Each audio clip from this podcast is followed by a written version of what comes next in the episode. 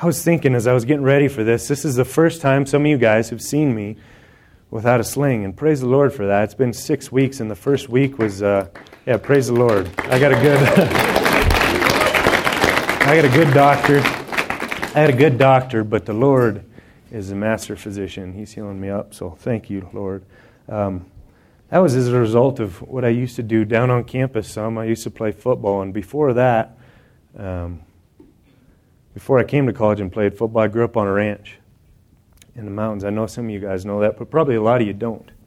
I grew up on a ranch and I was around beer a lot, booze, alcohol all the time. Now, neither one of my parents were heavy drinkers, but being on a ranch, that's how it was. I was just always around beer. Matter of fact, first beer I had was when I was about six or seven. I was cooking Rocky Mountain oysters and I was pouring the beer on. I thought, why not? Because I'm thirsty and everybody else is doing it. So I was exposed to beer at an early age. Born and raised tough, right? Well, not really, but I thought so. Um, I never messed around with alcohol much in my early days, especially in high school. Um, why? No, not because I wanted to be obedient to the Lord and serve Him, not because I didn't want to get drunk or because I was underage, but because I love sports a lot. I mean, a lot. And if I knew, I knew if I got caught drinking alcohol that I wasn't going to be able to play football, that I wasn't going to be able to play basketball, and that I wasn't going to be able to do track. And so that kept me, at least for the most part, away from the booze. But that all changed when I got to college as some of you know. In fact, before I even got moved in my first night into the dorms, I got so hammered drunk that I couldn't even find my dorm. I was lost in the parking lot, and I didn't know whether it was north, south, east, or west. I was lost, couldn't find it. And that began a habit in my life for, oh, a year and a half. In fact, I remembered waking up and being so miserable that I would take all the beer out of my fridge and I would crack them open and I'd pour them down the sink.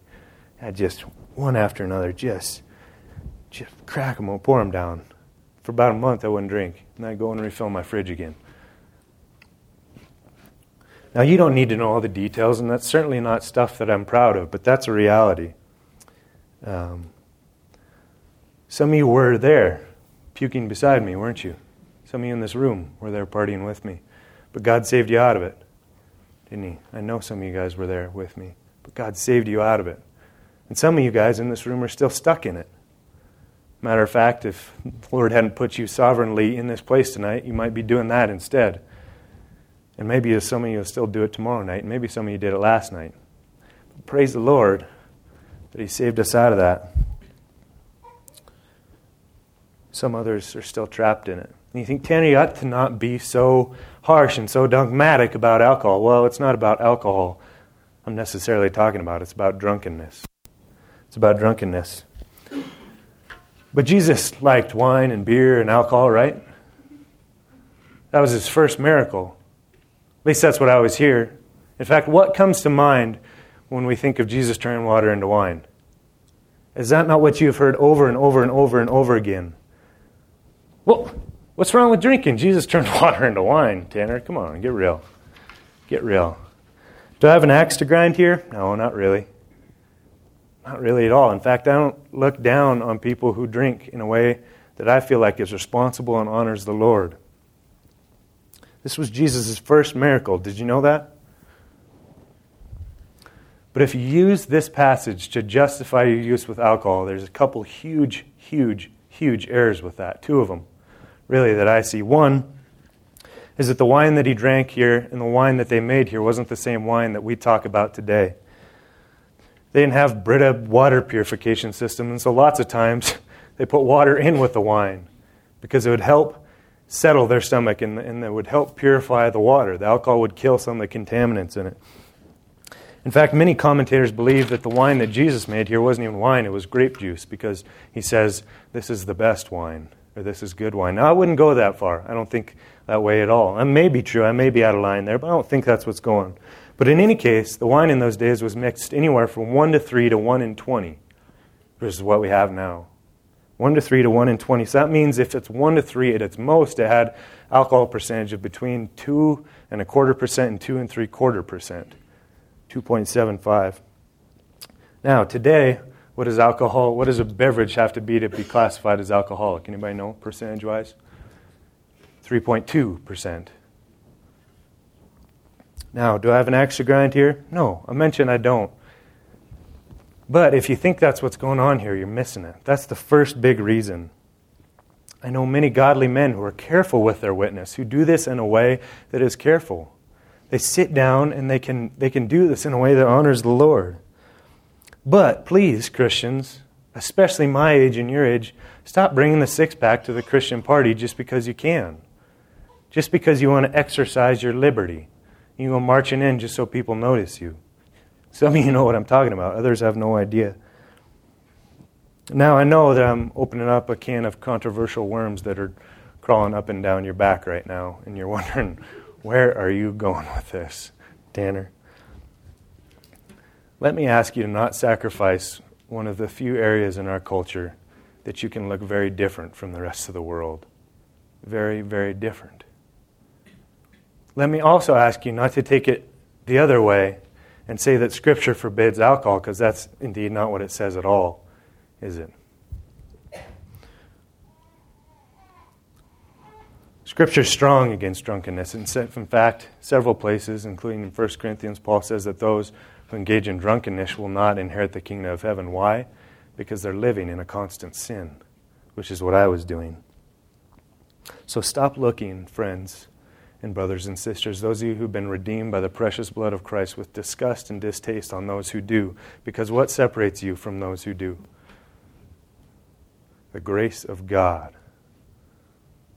You see, it would have been you right next to me puking your guts out, but by the grace of God, by the grace of God, that's what separates you. This lesson is not about alcohol. That would be the mistake that you would make if you would use this and think of this lesson in light of alcohol. I want to get that out of the way. I want you to see, because I'm very serious about that. Again, do I mind if you do this in a responsible way that will honor the Lord? No. But quit fooling around using your liberty for license in the Christian walk. Two, here's the second problem. And this is way, way, way more important than the first way. The first problem. The second, and more, even stronger misconception, is if you focus on the alcohol and the party in this passage, you miss the big picture. The bigger picture. The biggest picture, and that's Jesus Christ. In fact, if you focus in and you hone in on that, and that's all you get out of this, then you miss everything, at least almost everything. I hope we can look past our cultural and social perceptions here and see that Christ, Christ is the grand subject of this passage, as with almost every passage in John. Christ is the grand subject, and our good, its design. Drinking and cultural pragmatism and theology at pubs can't be justified with this passage, or I would argue any passage. But we do learn from this something about Jesus and how he regarded those things. I think it's a beautiful thing, a beautiful thing, that Christ chose to do his first miracle at a marriage.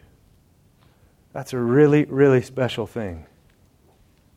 That he would set his approval on this wedding feast. That's a beautiful thing. So there's two things, guys, if you focus on that tonight, you miss it. Focus on alcohol, you miss the big picture. And the big picture is Jesus Christ, the Son of God, the Lamb who was slain. So focus on Him as we go through this. If you have a Bible, grab it. Grab it and open it up to the Gospel of John Matthew, Mark, Luke, John. And go to chapter 2.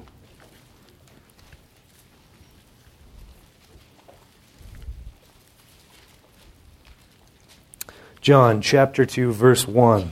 I'll start reading there. Follow along with me if you would. If you don't have a Bible, look with the person next to you, please. I want you guys to see this. I want you to know it and I want you to believe it. I want you to see it. On the third day, there was a wedding at Cana in Galilee, and the mother of Jesus was there. Jesus also was invited to the wedding with his disciples. When the wine ran out, the mother of Jesus said to him, They have no wine. And Jesus said to her, Woman, what does this have to do with me? My hour has not yet come.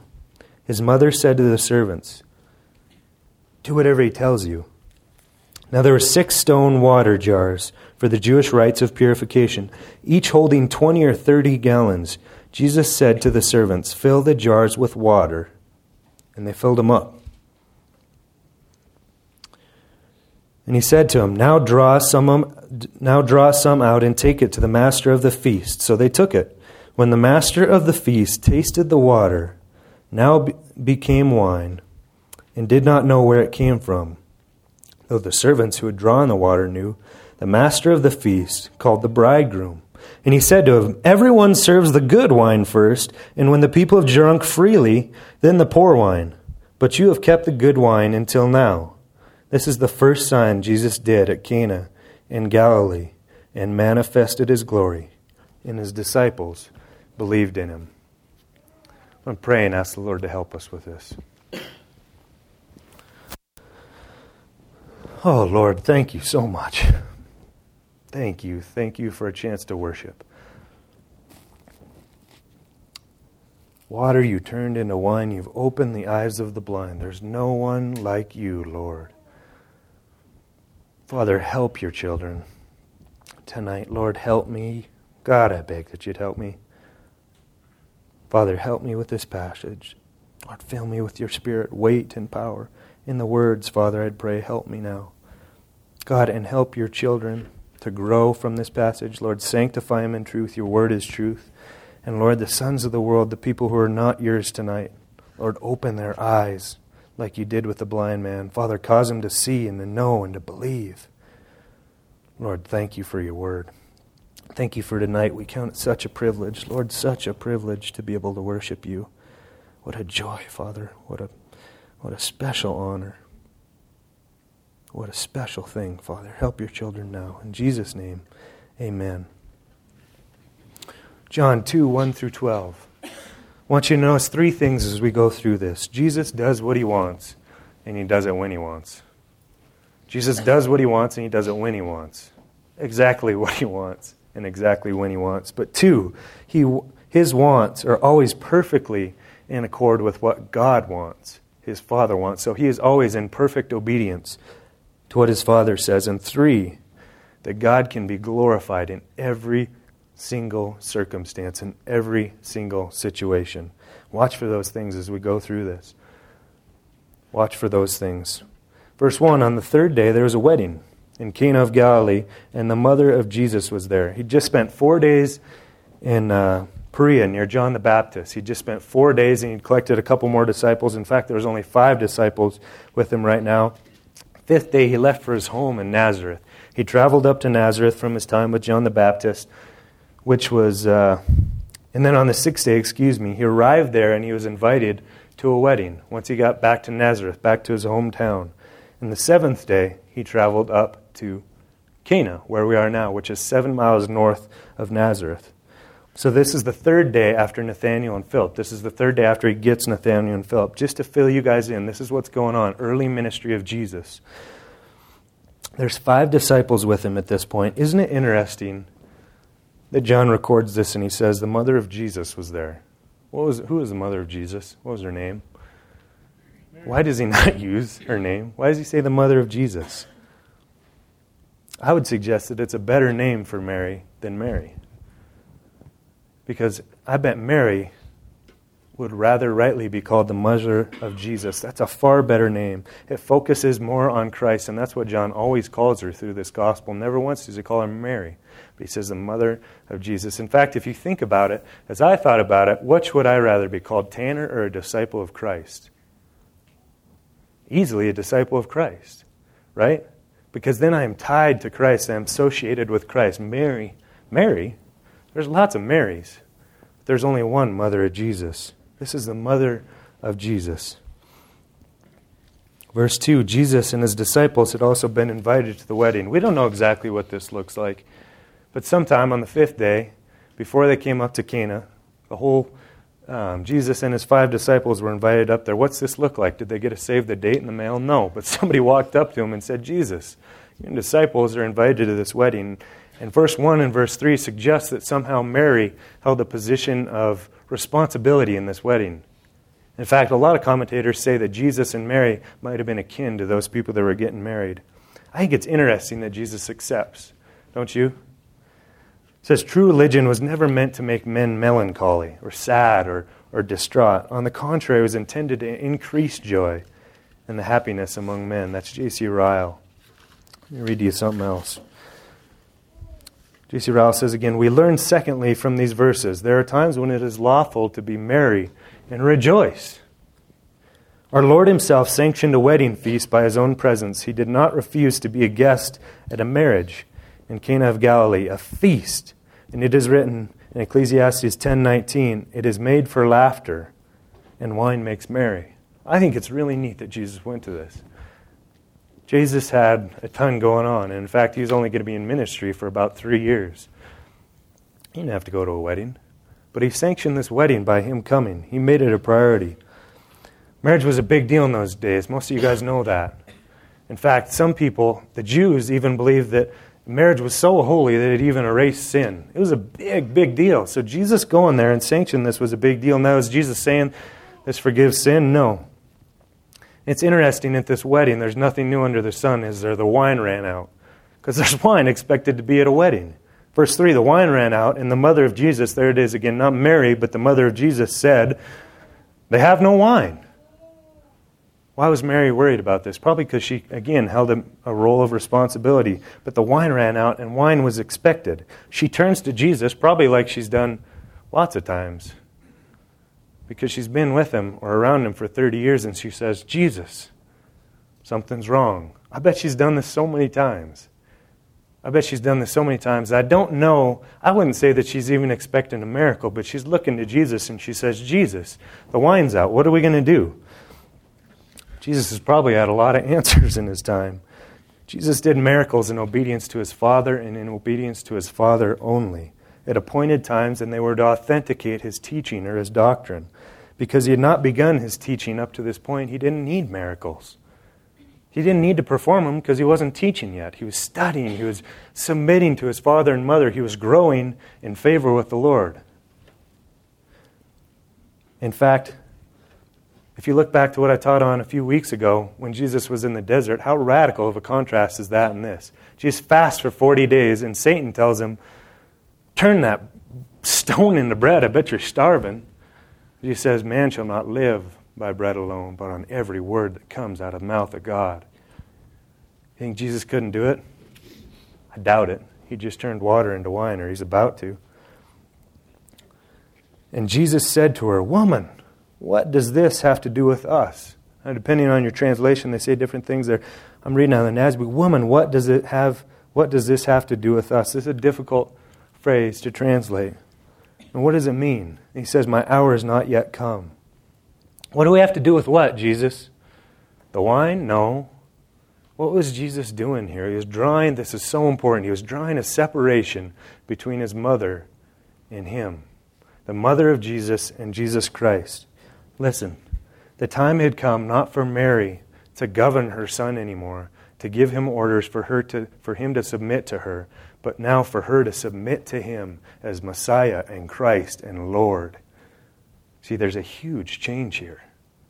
Mary, or woman, excuse me, woman, what does this have to do with us? Not a harsh rebuke. In fact, when we see woman, what do you think? Woman, but that's not what Jesus was saying. It is what he said, but some of your, some of your versions translate, translate this as dear woman, or man. The English equivalent might even be ma'am. Now, it wasn't, Jesus wasn't just saying, it softly, it was still a separation. He was still drawing something here. But he was to be about his father's business. Not Joseph, but God. Luke 2 49, and he said to them, Why were you looking for me? Jesus and uh, Mary and Joseph go back and they look for him, and Jesus says, Why were you looking for me? Do you not know I must be in my Father's house? Jesus is about his Father's business, and he's never been more about his Father's business than right now. Again, the word woman isn't a derogatory word. In fact, I remember as I was sitting in a high school youth group once, this guy I know, tremendous guy, a lot of you guys know him. Um, I don't think you'd mind me telling this story. His name's Graham Nicholson. And his wife was sitting, his wife, Karen, wonderful, wonderful lady, and she was sitting there front row, and he says, Woman, would you give me a glass of water? And I kind of, why would you do that? Thought you guys had a great marriage and now you're fighting. but that's not what was going on. And I think Graham could tell by the way we all reacted to it that he meant something different. He meant woman, my wife, my dear wife. Jesus isn't sending a harsh rebuke in Mary's way, but he is drawing a separation. Don't miss that. That's super important. Now, The theme verse for this year is 1 John 2 6. If we say that we abide in him, we must walk in the same manner that Jesus walked. But don't do this at home, please. In fact, it really, really bothers me. I want to slap somebody around when they call their mom by their first name. You call your mom mom, because that's what she is. Don't practice this at home. We're to walk like he walked, but not in calling our mother woman. Okay? then, Mary obviously wasn't too discouraged by this. She turns to the servants and he says, Whatever he says, do it. Now, she must have, again, some form of command or responsibility in this. Turns to the servants and says, Whatever he does, do it. What an overarching good statement for all Christians, right? I mean, some of you guys ought to get this tattooed on your arm or something. Whatever Jesus says, do it. Do it. Perhaps the dullness of Jesus growing up with Mary over 30 years had begun to confuse Mary or something. In fact, he hadn't done any miracles. I mean, surely she didn't forget this miraculous birth, this virgin birth of Jesus. But 30 years of practically nothing. Jesus studying, being obedient, of course, the perfect child, but what's going on here? Mary's starting to get excited. In fact, this is emphatic in the Greek. There should be an exclamation mark. Whatever he says, do it, she says to the servants. The language indicates, again, exclamation. Now there were six stone water pots set for the Jewish custom of purification, containing 20 to 30 gallons each. This is a lot. Jewish custom of purification. Anybody know anything about the Jews? Pretty engulfed in the law then and even now. Now they're kind of all over the map, but serious about the law, serious about purification. The largest and most elaborate Jewish book, the Mishnah, is divided into 30, it has over 30 chapters, but 30 of those chapters are devoted to this to purification with water in those stone water pots. This is a serious deal. I mean, this isn't a little thing. These guys were eating food and wine, and they had to have 20, 30 gallons, 6, 120 to 150 gallons of water there for purification.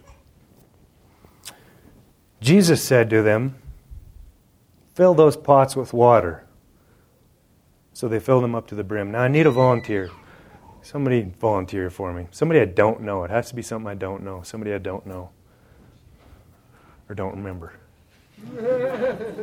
Anybody? Man, I'm not I'm not gonna embarrass you. I'm not even you don't even have to talk. Yeah, please come here. Appreciate it.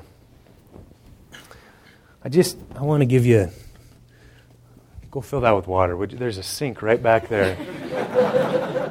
20 to 30 gallons. No, just fill it eh, halfway with water. I know he says all the way to the top. It's a big thing, and that's a slow faucet. Just fill it a little ways. Fill the water pots with water. So they filled them to the brim. Notice that they obeyed exactly, just like Mary told them. Sometimes, I tell you what, this is a sin of mine. I, yeah, I get so frustrated sometimes when I ask someone to do something and they say, why? Why do that? Why should I do that? Or why don't you elaborate, explain that more? Now, I don't mind answering people's questions, but what happened when people, you ask people to do something in service and they just said, yeah, okay, I'd love to. You know what I mean? Sure, you do. You know exactly what I mean because it happens all the time. That's great. Thank you. Yeah, you, I'll need you just in a second again, but that's good. For, you can sit. What was your name again? Deanna. Leanna. Leanna, thanks so much for your help. I obeyed exactly we are to obey exactly. If someone asks us, now if they ask us to do something that's immoral, don't do it right, but that's not what I'm talking about. Obeyed exactly. Then Jesus, uh, and then he says to them, Draw some of the water and take it to the head waiter. So they took it to him. They did exactly what Jesus says. Leanna, can I borrow you again for just a second? I know, I'm sorry. They take it to the head waiter. So the head waiter, the one who's kind of in charge of the marriage, they take it to him. If you just take some of that and pour it in here for me. They take some and say, Take it to the head waiter. I just want to illustrate for you. They dump that in there. Oh, yeah. That's good, thanks. What kind of water did you put in there? Water. Yeah, just what? Now, this is some cheesy trick, right? I'm not trying to mock what Jesus is doing, but I do want you to see kind of how this happened. Takes it to the head waiter, Sam, the head waiter, and he takes it to him, draws some out, takes it to the head waiter. Verse 9 When the head waiter tasted the water, which had become wine, did not know where it came from. Parentheses. But the servants who had drawn the water knew. And the head waiter called the bridegroom. Okay, so they pour the water. And I call the bridegroom yeah, you have. Stand up. And I say, verse 10 every man serves the good wine first. When the people and when the people have drunk freely, then he serves the poor wine, but you serve the good wine until now. Thanks, Ev. Sit down. Just want you guys to see this. The servants obviously understood, right? Now, if I hadn't been describing this, here's the reason I did this, because if I hadn't walked you through this, what would you think she went and put in there? Kool Aid, right? But she didn't. She put tap water in there. And no one knew at the feast what was going on. They just thought, okay, he's pouring some more wine. But who knew? The servants knew because they were the ones doing it. Now, isn't it interesting how Jesus went about this? Because if it was you or me, we would have gone, Hey, everybody, I'm about to turn water into wine. Come, look, watch, listen. Everybody, look at how great I am. I'm going to turn water into wine. But Jesus doesn't do that, does he? Not at all. In fact, the only ones who know are the servants, and probably Mary, because she knows what's going on too. It's estimated that after Jesus fed the crowds, he had up to 20,000 people following him around. 20,000 people following him around. Can you even imagine? We pack almost 19 in the stadium on game days. All those people following one person or one person, and yet Jesus is so selective in his ministry. Why does he do this? He wants the servants to see. Humble. Every man serves the good wine first. See, he thought the bridegroom was the kind of exception. He thought this was the bridegroom doing it, but it wasn't. Now, verse 11. This began his signs Jesus did in Cana of Galilee and manifest his glory, and his disciples believed in him. This was Jesus' first attesting miracle, which points to the supernatural power of God and authenticates all that he does. This shows God's redeeming grace in the future, and Jesus manifests his glory in obedience to the Father. He is authenticating what he does. This is one of the eight things that John gives us, the first of eight that says Jesus is God. Jesus didn't do this to keep the party going. Now, that was the natural result of this. They had more wine. But Jesus did this to manifest his glory. That's what verse 11 tells us. The result, what happened? The disciples believed. I didn't go back far enough, but chapter 1 says the disciples believed. What does that mean? They've already believed. Why are they believing again? Well, the verb tense here indicates that their faith increased because of this. He'd already called the five, and when they did this, when Jesus did this, the disciples knew and they saw and they found out, and what was the result? The same result that should happen for you. They believed, and their faith increased, and it grew. They'd already believed in chapter 37.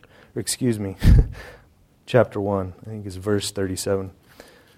If you're not in John, go there for, again. But flip over to chapter uh, 4.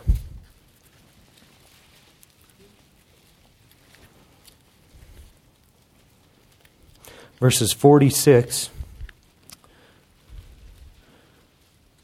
through 48 chapter 4, verses 46 through 48. So he came again to Cana in Galilee, same place he is here, where he had made the water into wine, obviously. At Capernaum, there was an official whose son was ill. When the man heard that Jesus had come from Judea to Galilee, he went to him and asked him to come down to heal his son, for he was to the point of death. So Jesus said to him, So Jesus said to him, Listen, and Unless you see signs and wonders, you will not believe. Now, there's some people who believed without signs and wonders, but it was few and far in between. And what do these people want? Just give me some more. Just give me some more. Just give me some more faith. Just give me some more truth. Just give me another reason to believe. And how often do your people say this? And how often have you said this? Jesus, if you just come and walk on the water, I'd believe. But Jesus has given us enough. All they wanted was more truth. Or, excuse me, more miracles. Jesus had given them enough miracles, He'd given them enough truth. Over and over and over again. John says at the end of this if, if I recorded, I suppose if I recorded everything that Jesus had done, the, the whole world would not be able to hold the, the volumes of books that would accumulate from all this. Jesus did so much, and I don't even think this was a rare thing. Praise the Lord that John records this for us, but I don't think verses 1 through 11 of chapter 2 is all that rare. But it's really special to us because the Holy Spirit inspired John to give it to us. Why did John write the Gospel of John? This is important. Why are we studying this tonight? Chapter 20 verses 30 and 31. Jesus did many other miraculous signs in the presence of his disciples, which are not recorded in this book. But these have been written so that you may believe that Jesus is the Christ, the Son of God, and that believing you may have life in his name. That's why John wrote this. And that's why you're sitting here tonight and listening to these words that you might believe and have life in his name. And if you believed, your faith would increase. And if you haven't believed, you would believe and be redeemed. There's only two places you're in tonight.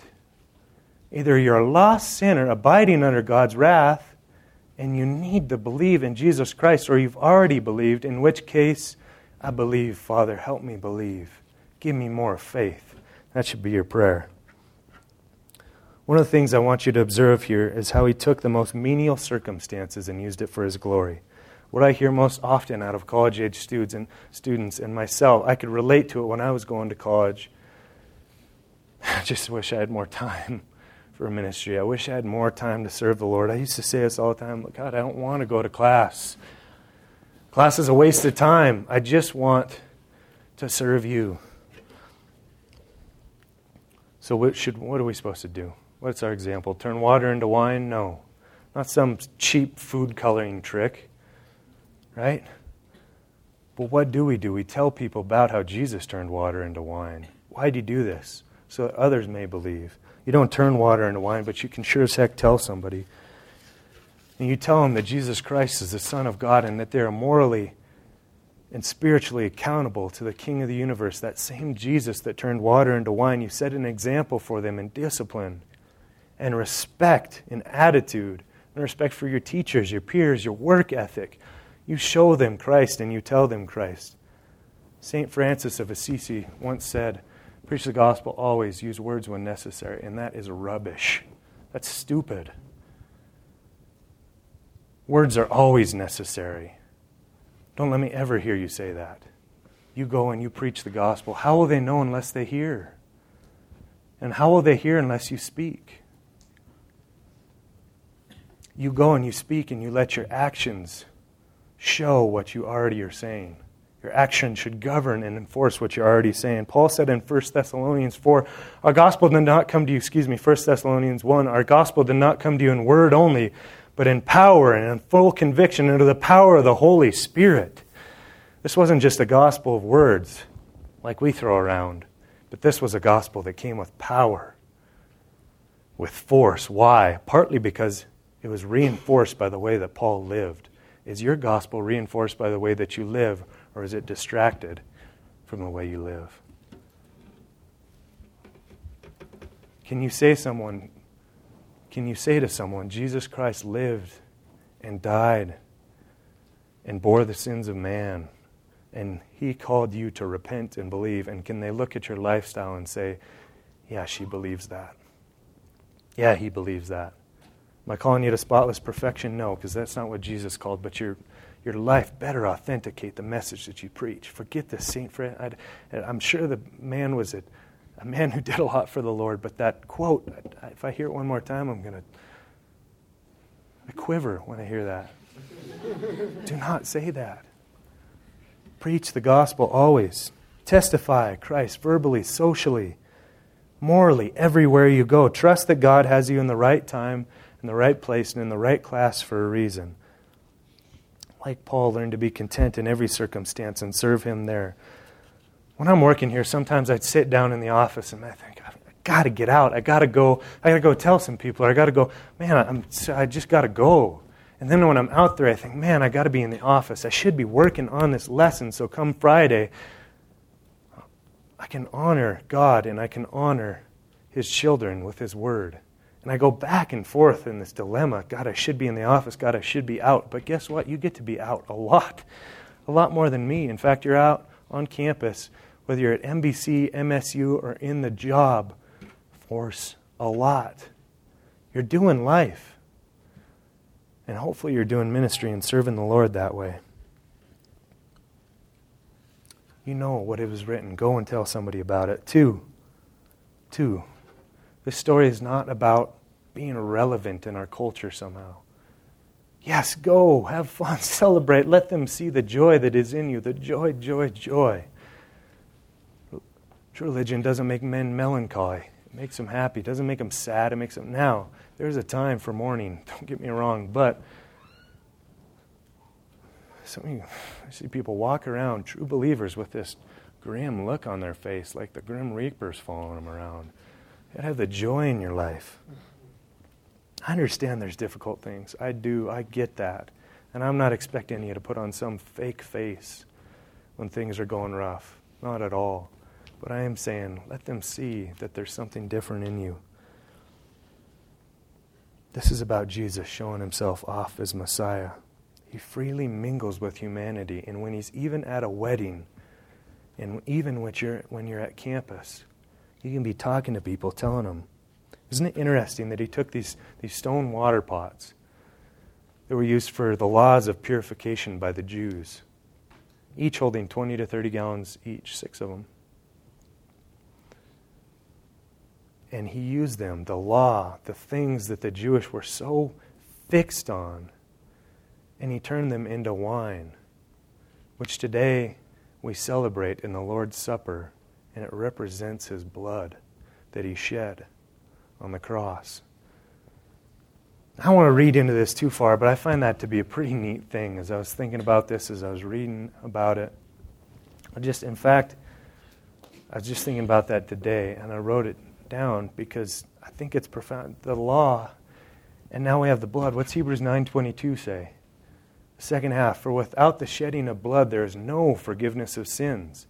What's Jesus saying? Matthew 26, 28. He's sitting around the table with his disciples and he says, This is my blood of the new covenant shed for many for the remission of sins. And how do we remember that today? With wine. Are you washed in the water or are you washed in the blood too? Don't get lost in the what in this passage. Get lost in the who. This passage is about Jesus Christ. What's a sign to it? Points to somebody else. This was a sign, and a testing miracle, and it's not the sign in itself that you look at. It points where you want to go. It points to Christ.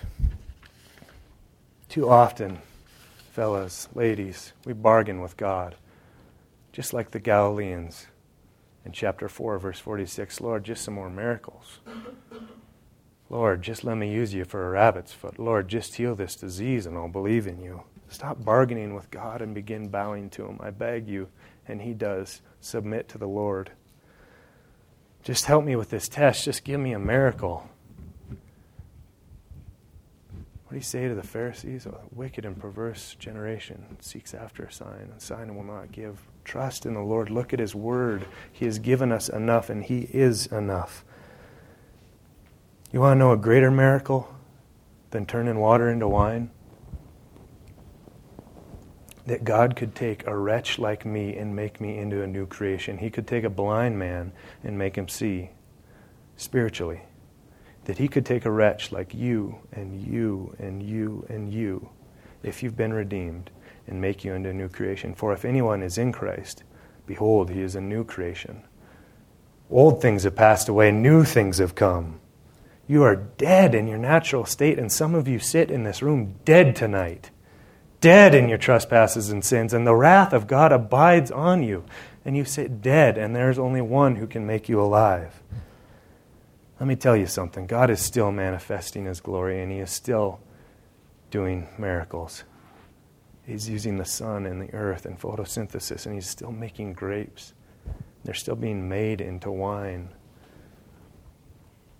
And you go outside, especially in Bozeman, and you'll know why Paul says what he does in Romans 1:20, that God has revealed himself his divine attributes, his invisible qualities in nature, so that man is without excuse. Listen, none of you in this room have an excuse tonight. God has revealed himself. He has made himself clear both through this miracle and in throughout the gospels, throughout the Bible. And if that's not enough, go outside and you look at the mountains and God says, "I've made myself manifest." You, my friend, are without excuse. It's only appropriate, isn't it, that God would start his public ministry, that Jesus would start his public ministry in a marriage feast, and that he would consecrate it, that he would end it again with a marriage feast in Revelation. Will you be invited to the true marriage feast, the marriage feast that will exist in heaven with a bride, you being the bride of Christ, and he inviting you in? It says, And the angel said to me, Write this Blessed are those who are invited to the marriage supper of the Lamb. And he said to me, These are the words of these are the true words of God. There will be another marriage supper. Will you be invited? Will you commune with the one and only God that created the universe? What will you do with this one called the Christ? Will you be like the Galileans who say, Give me more, Lord, just give me some more. I just I just need a miracle. Lord, just just do this and I'll believe. Or will you see, will you read, will you look and see that he has made himself clear enough? And you don't know when your time will come. Or will you be like Peter, who threw himself at the feet of Christ and said, Away from me, Lord, for I am a wicked man? Will you throw yourself at the feet of God tonight and beg for his mercy? And if you do, I trust that he will provide it to you. What will you do with this one called the Christ? The question is not, did you believe? Or at some point, have you believed? Foolishness. The question is, do you believe? Are you believing? Are you in a state of belief? Are you trusting Christ? Jesus did many other miraculous signs in the presence of his disciples, which are not recorded in this book, but these have been written so that you may believe that Jesus is the Christ, the Son of God, and that believing you may have life in his name. John said it pretty well. I've got nothing else. If you really want to see a miracle tonight, get down on your knees and beg for mercy from God on high, and He'll provide it through His Son, Jesus Christ, and His blood. Repent and believe, and watch God make you into a new creation. That, my friends, that, my brothers and my sisters, is a real miracle of God. Let's pray.